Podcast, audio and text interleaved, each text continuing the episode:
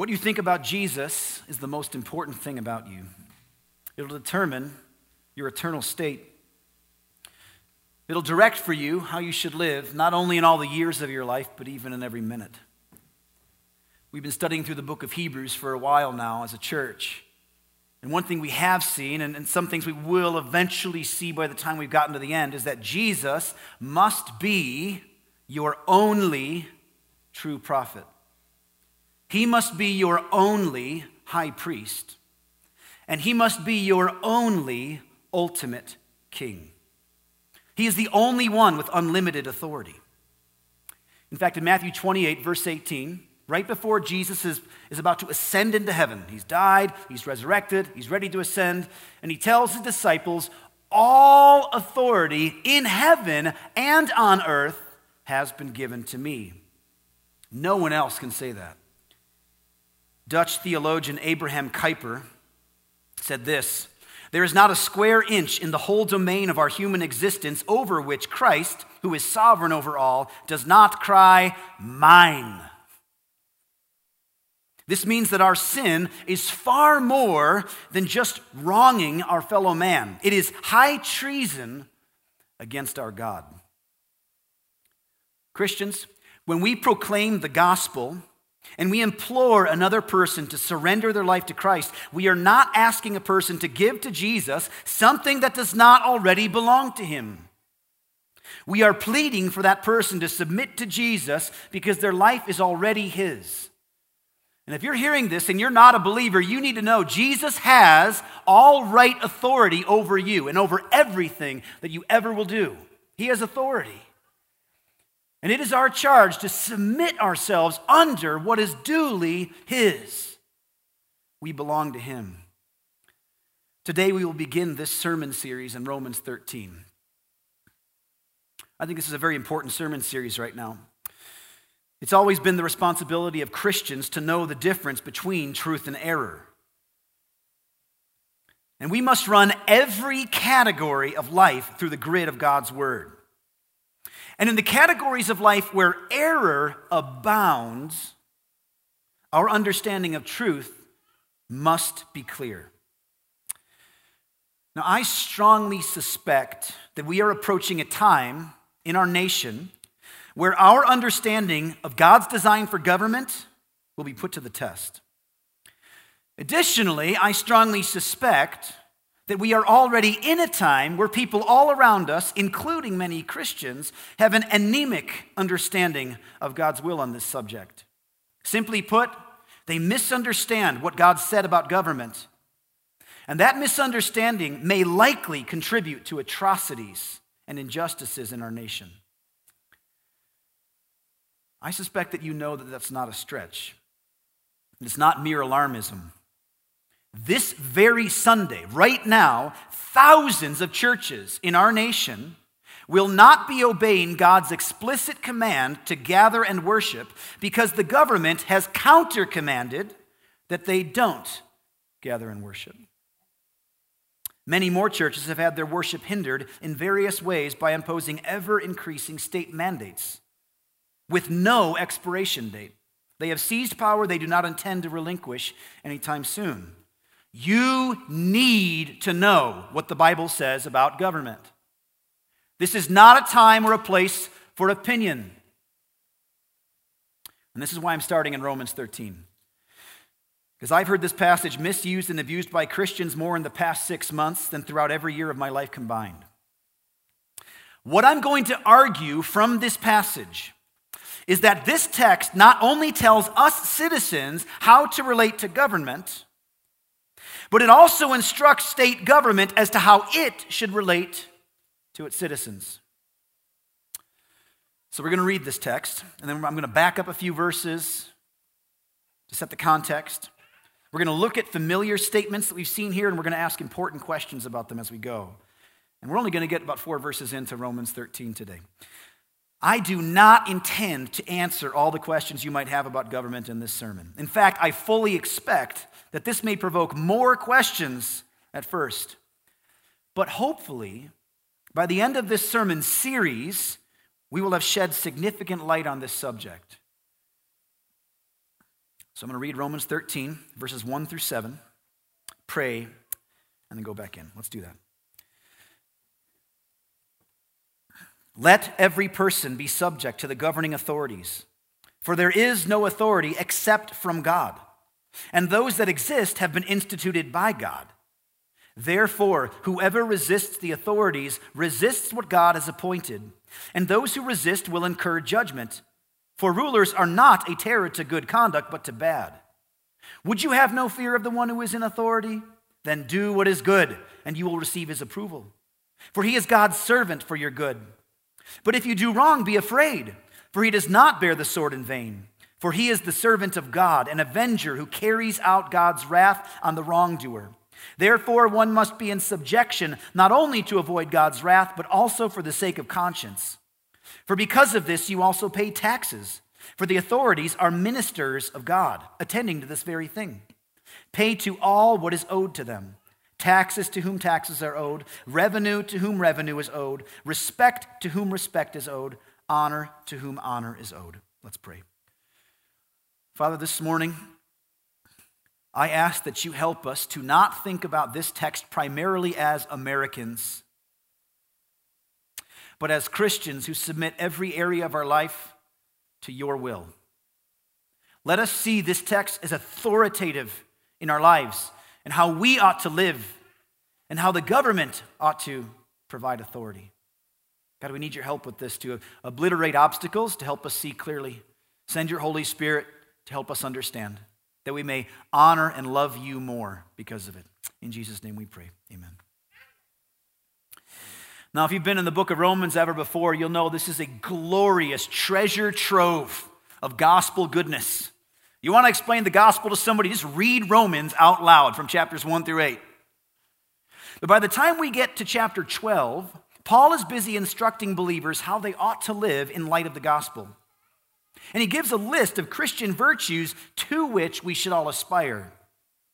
And I'm going to jump right towards the end of that list to chapter 12, verses 18 and 19, because I think these verses are the setup for our text today. If possible, so far as it depends on you, live peaceably with all. Beloved, never avenge yourselves, but leave it to the wrath of God, for it is written, Vengeance is mine, I will repay, says the Lord. First, we see here that we are commanded to seek peace with others. That's what Christians are to do. We're to be the peace lovers, the peace seekers. Not always looking for a fight, but ones who desire to have peace. But the Bible does not imagine a world in which Christians are never wronged. Quite the contrary. In fact, on repeat throughout the New Testament, we are told that we will be the subjects of earthly scorn, of persecution, of hatred. And this passage expects that oftentimes our peace extended will not be reciprocated. It will not be returned. In fact, it may very well be met with outright hostility. So it says, if possible, so far as it depends on you. Why? Because you can't determine how another person will respond. So, what if you offer peace and they offer wrath or hostility? What do you do then? Well, that's what comes in the next verse. We are not to respond to those hostilities with vengeance. Beloved, never avenge yourselves, but leave it to the wrath of God. It is the most natural thing in the world, isn't it? To return evil for evil. You see two little children playing together, and one pushes the other. The likely response is to watch kid two push kid one. That's why mommy has long coined the phrase two, rights, two wrongs don't make a right. But we are supposed to resist that purely fleshly response. We are not to lash out. Why? We're asking questions about familiar texts. Why is it that we are not to lash out? Is it because God doesn't care about justice? Is it because justice does not matter? No. It is because God is the one who has promised to bring about justice. Vengeance is mine. I will repay. If there is a wrong, God says, I will deal with it. It's His responsibility. It is not primarily ours. God has made certain that justice will prevail. He will ensure that every wrong is appropriately dealt with. And how will He do this? Well, ultimately, we know that in the end there will be a day of reckoning. A day that the Bible calls the day of the Lord. It is a day of judgment when God will judge all the wicked deeds of those whose names are not written in the book of life. And the sentencing shall commence, and it shall be severe.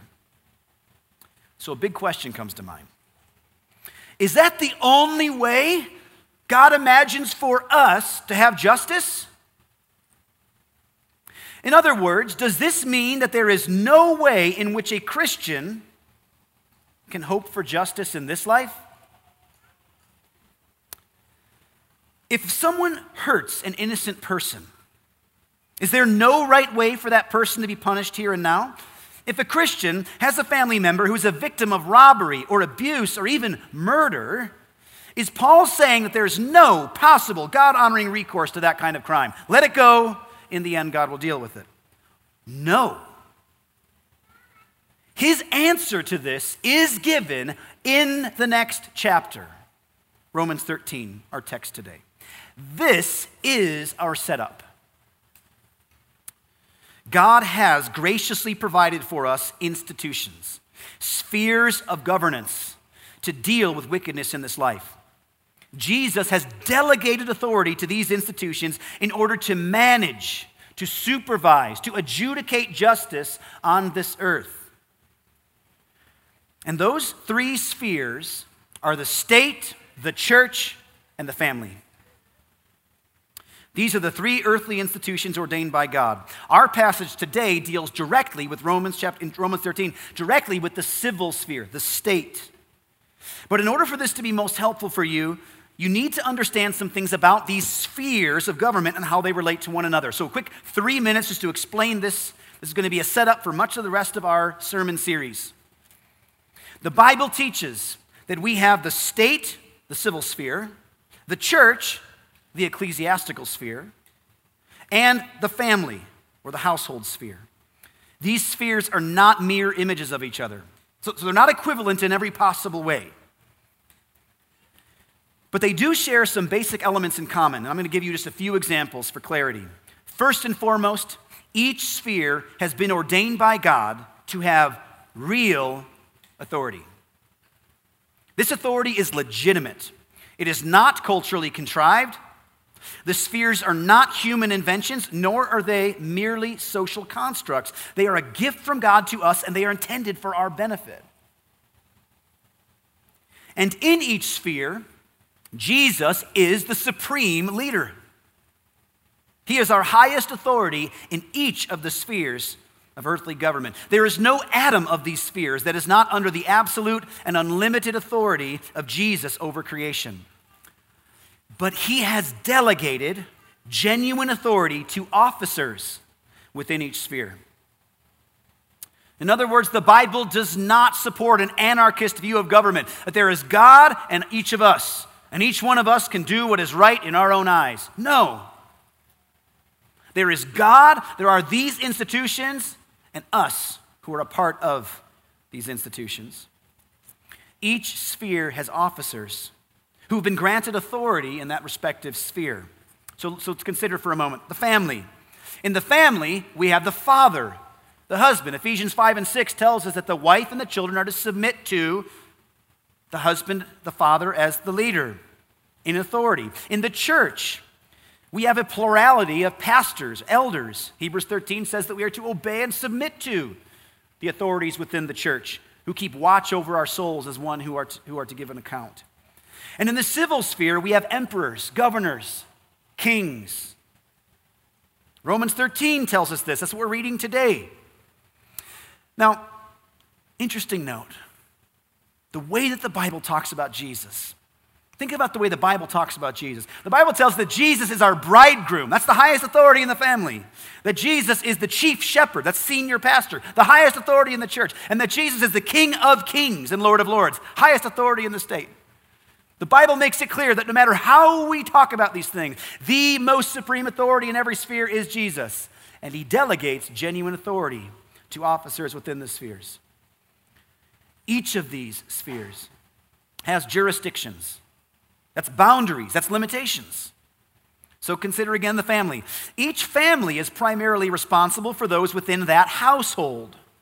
So a father will be held accountable by God to discipline his children and his household, not the children of his neighbor two blocks over, right? The church. The church is responsible for members of that local church.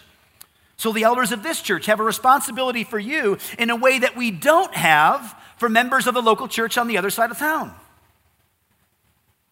The state is responsible for its own citizens and its territorial boundaries.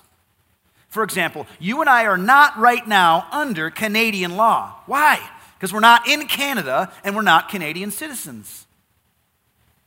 But the limits for each authority are not merely territorial, it's not just based on location or citizenship. The Bible also describes other limits on authority in each sphere. Perhaps the clearest way to see this is to consider the maximum allowable punishments to be doled out in each sphere. So, again, start with the, the family, the limit on how the sphere may exert authority. In the family, what is the maximum allowable punishment by the Bible that a father may execute in his household? The rod of discipline. That's how. Can a father kill his child? No. That's beyond the bounds of his authority. He's given the rod of discipline. How about the church? Can the church beat a member if he or she does not comply? Can the church put to death a member who does not do what they want? No. The church has a limit on its maximum penalty, and that limit is excommunication. For the state, the highest conceivable penalty is capital punishment, the death penalty. The state has been given the sword to deal with the things that are not within the authority of the family or the church. Now, each of these spheres necessarily relates to the others. You see what? See, they overlap in this? This is a Venn diagram where the circles overlap. It's not like a little pie chart where, where, where there's, there's no possible way where the lanes overlap. Of course, they overlap. Not only is it not practically feasible for them to be entirely isolated, but God's word expects that they certainly will overlap. They will intersect at various points. Each of us are intended by God to be a part of a state, a part of a church, and a part of a family.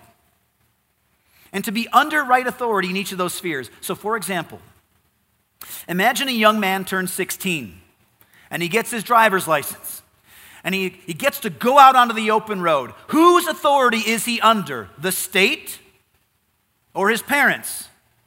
Yes, both.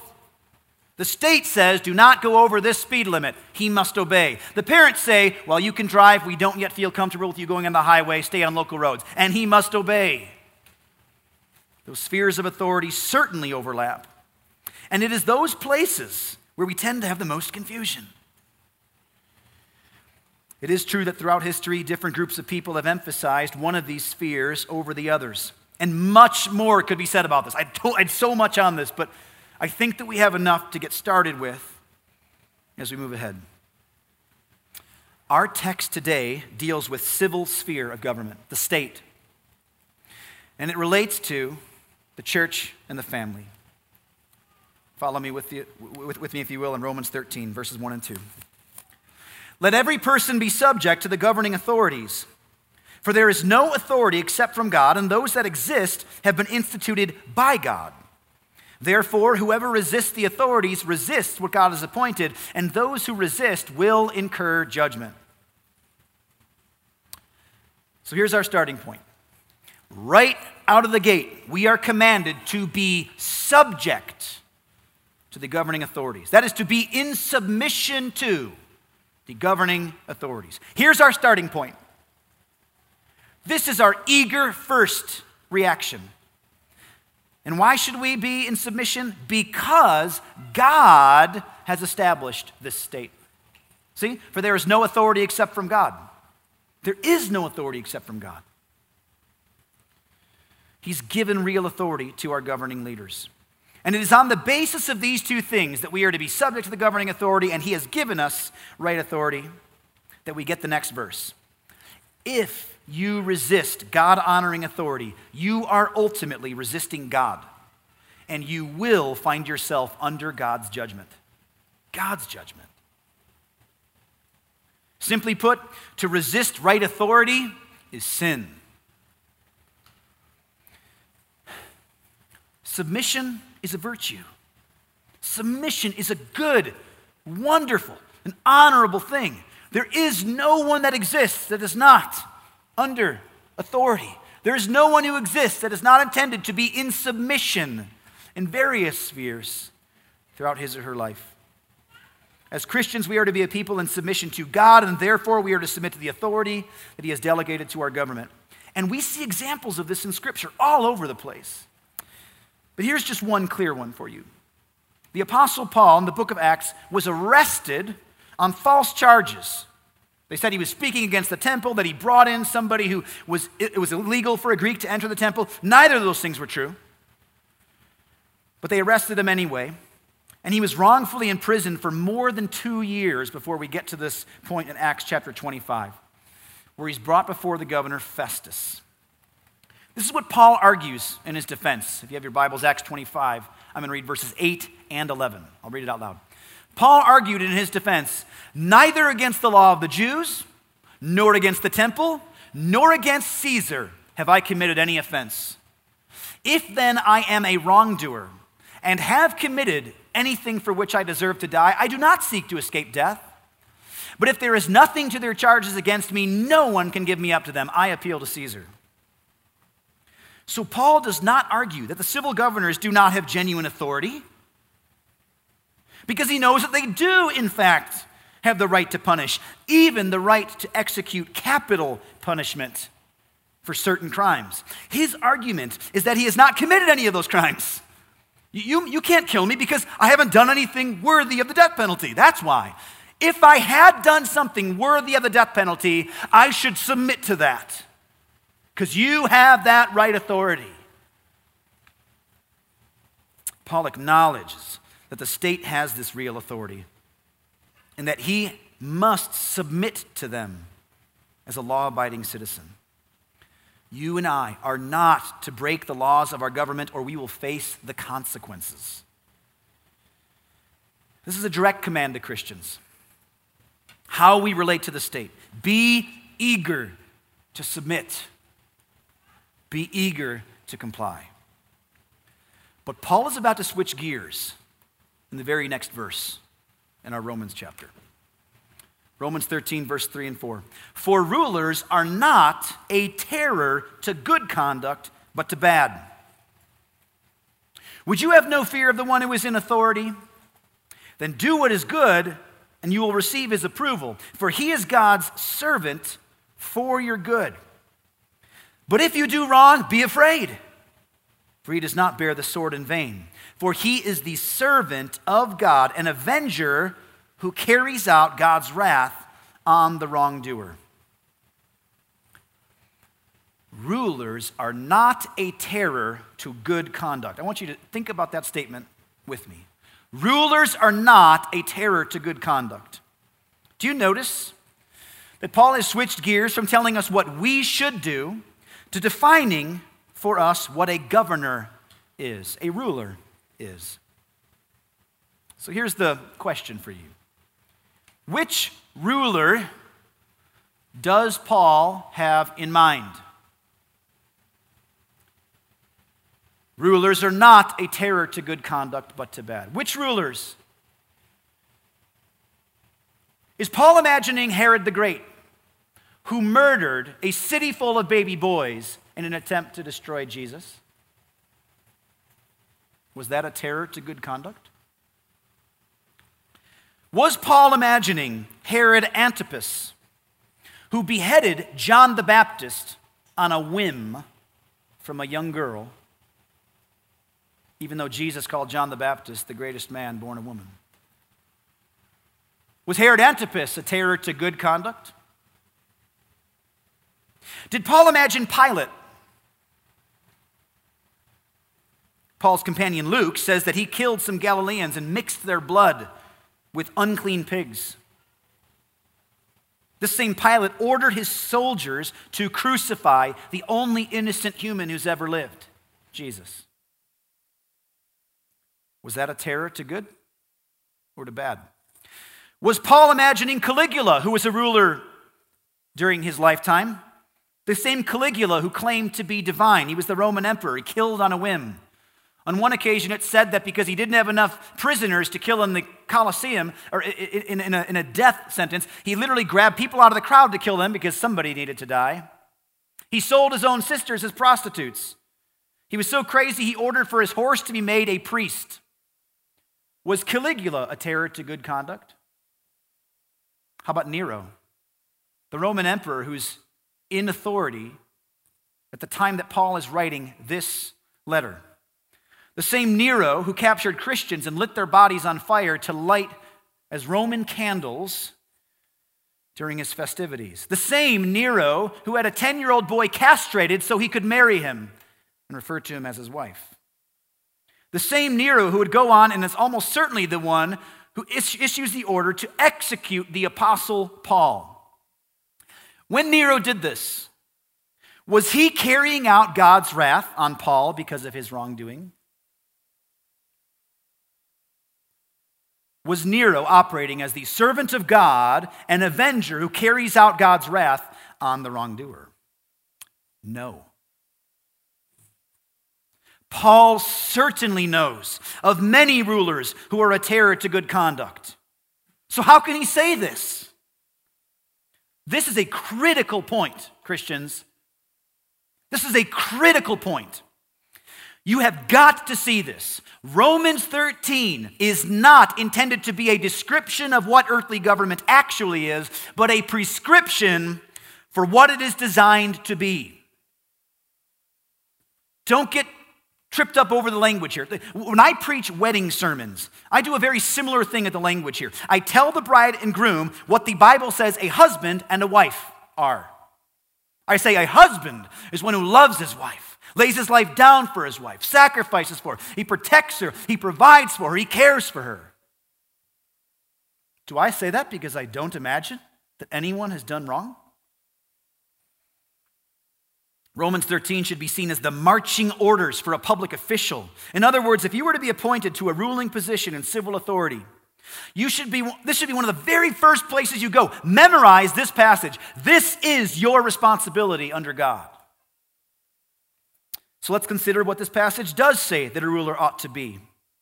First, not a terror to good conduct. A ruler ought not punish what God calls good. A governor should never tell a Christian to not proclaim the gospel, to not proclaim the whole word of God.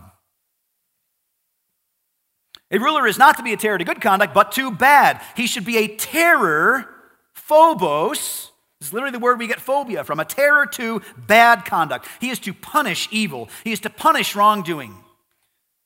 The ruler under the authority of God, operating as he should, should be the kind of ruler that when somebody goes to commit a heinous act, that person should be afraid of what the ruler would do if he was captured. The ruler should punish abortionists for killing innocent babies. Proverbs 21:15 says that when justice is done, it is a joy to the righteous, but terror to the evildoers same terror language. Wicked people should fear their government. What else? He's God's servant.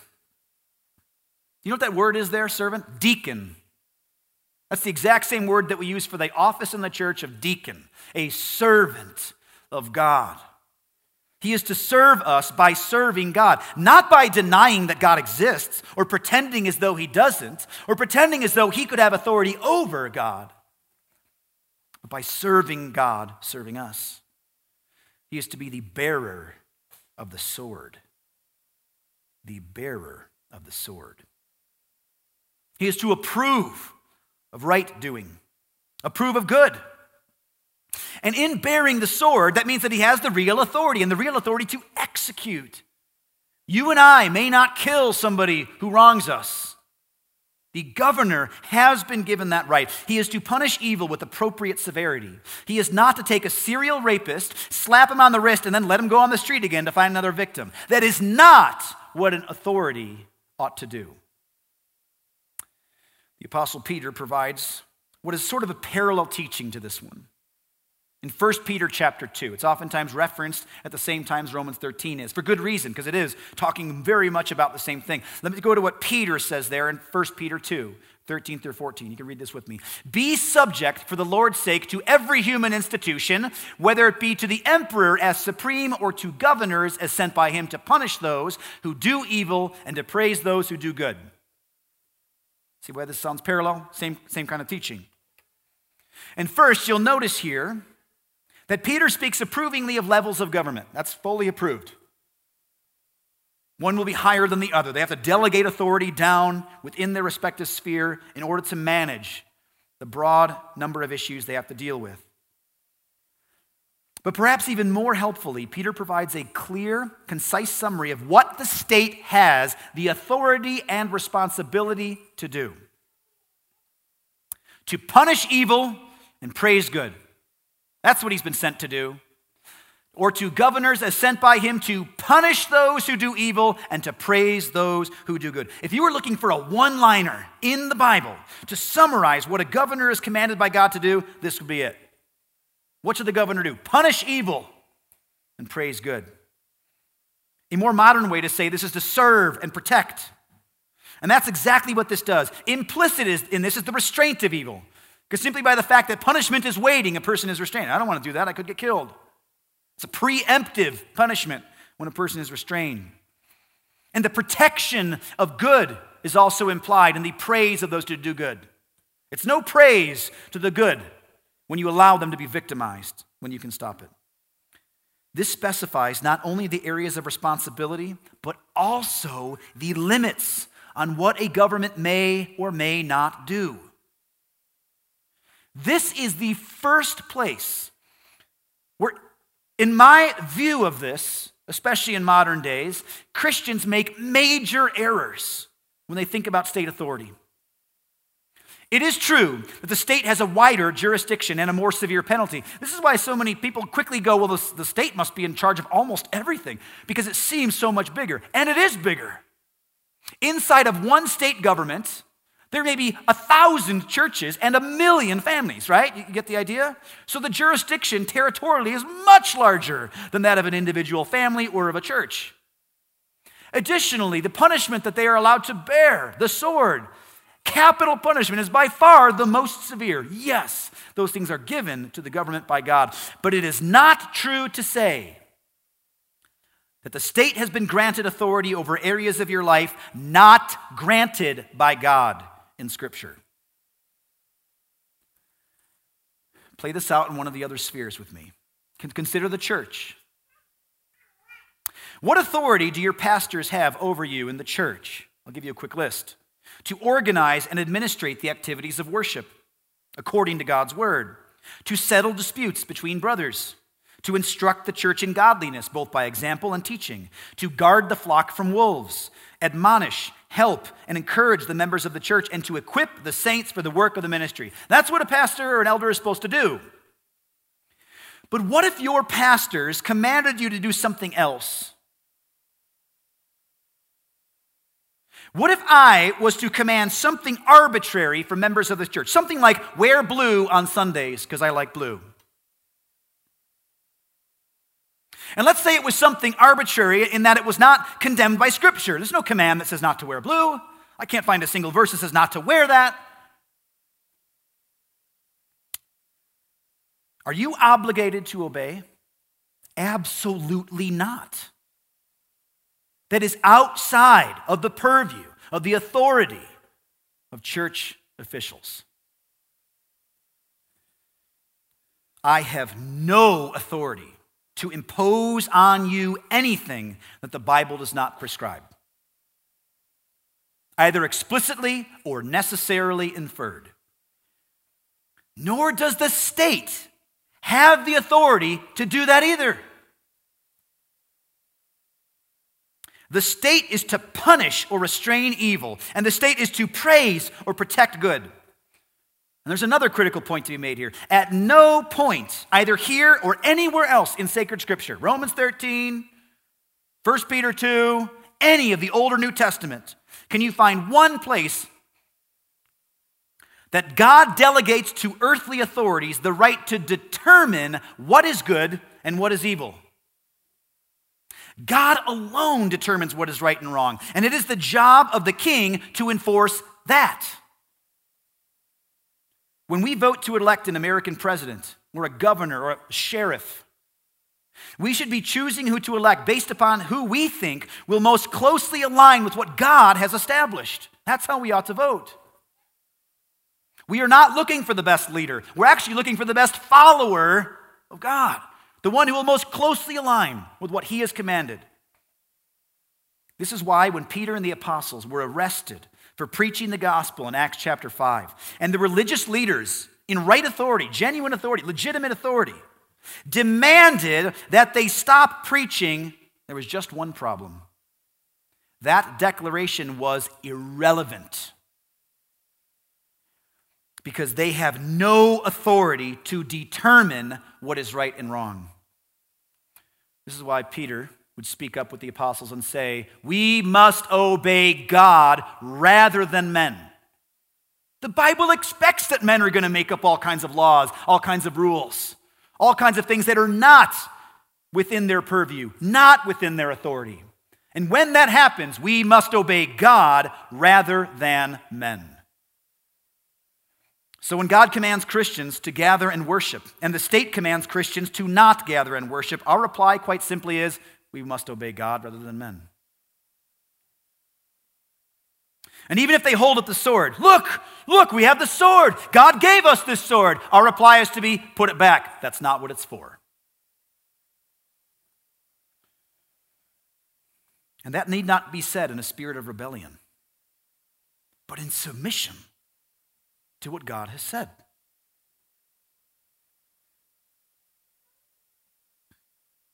Listen carefully to this here, okay?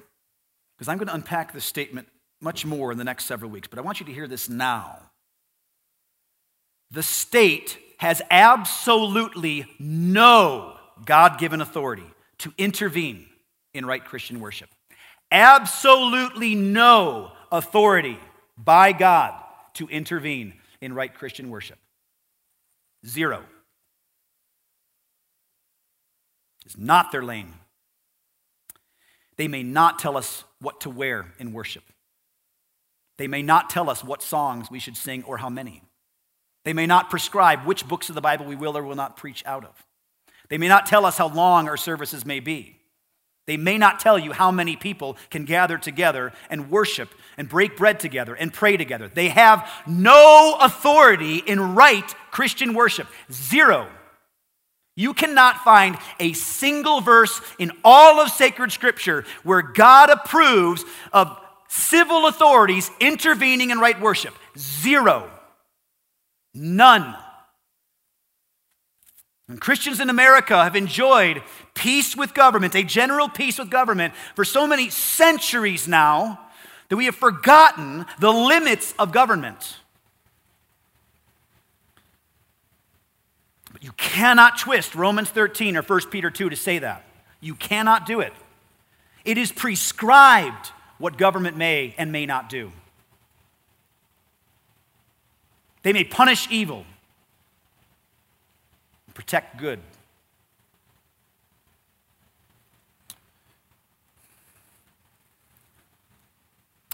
The state may not determine what is right and wrong, and the state may not go beyond the jurisdiction that they have been given.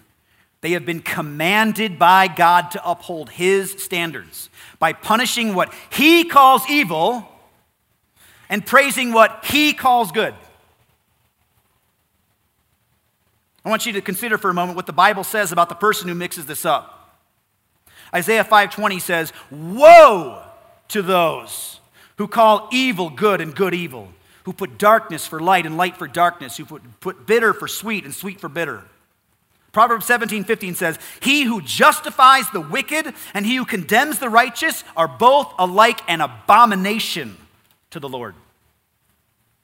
Proverbs 24, verses 24 and 25. Whoever says to the wicked, You are in the right, will be cursed by peoples, abhorred by nations. But those who rebuke the wicked will have delight, and a good blessing will come upon them. Romans 13 comes after Romans 1. I want to read for you what happens in Romans 1 when people choose to worship and serve the creature rather than the creator. And since they did not see fit to acknowledge God, God gave them up to a debased mind to do what ought not to be done. They were filled with all manner of unrighteousness, evil, covetousness, malice. They are full of envy, murder, strife, deceit, maliciousness. They are gossips, slanderers, haters of God, insolent, haughty, boastful, inventors of evil, disobedient to parents, foolish, faithless, heartless, ruthless. And listen to this line right here, because this applies to every king, every emperor, every governor, and every citizen who ever has and ever will exist. Listen carefully.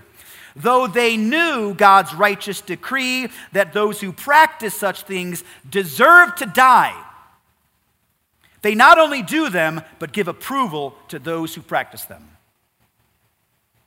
Paul is not commanding that we obey these things. The Bible doesn't give you that. And if we are to love and honor and respect to and eagerly submit to our government, we must do it in the right way. Because it is the responsibility of Christians to inform the government what the word says. And when our tacit approval, or sometimes vocal approval, of wicked things that the government does goes out to them, it is heard, well, apparently God is in approving approval of this. No. We have a prophetic responsibility to tell the world about truth and justice and righteousness, and for us to submissively, in a desire to comply, to remind our government where their lane is and isn't and what God says is right or is not. More than 50 million babies have been murdered by abortion in our nation since Roe v. Wade almost 40 years ago. Sexual perversion is literally paraded through the streets as virtuous, literally paraded. Many of our government authorities are actively seeking to erase God out of classrooms, workplaces, and government, every sphere. They're trying to dismantle God's teaching on men and women, becoming increasingly hostile to the gospel. But as believers, we must not be afraid. Our King is perfect in justice, in holiness, in righteousness. He will do what is right. And the day is coming when he will deal with all those who have refused to obey his commands. Brothers and sisters, you know that it is our charge to preach to the, to the unbelieving world the gospel of Jesus. And what are we to preach to them? Repent of your sins and turn in faith to Jesus, or there is hell. There is punishment coming because all of us deserve punishment as sinners before God. We are traitors, treacherous fools who sought to worship and serve the creature rather than the creator God. Turn from your sin and turn in faith to Jesus, who died on the cross for that sin and raised from the dead showing his authority and power over even death itself. Ascended into heaven, seated at the right hand of God, and all authority in heaven and earth has been given to him. Submit yourself to him. Believe what he says. Follow him. If you haven't done that, you need to do that today. The day of your rebellion must be over.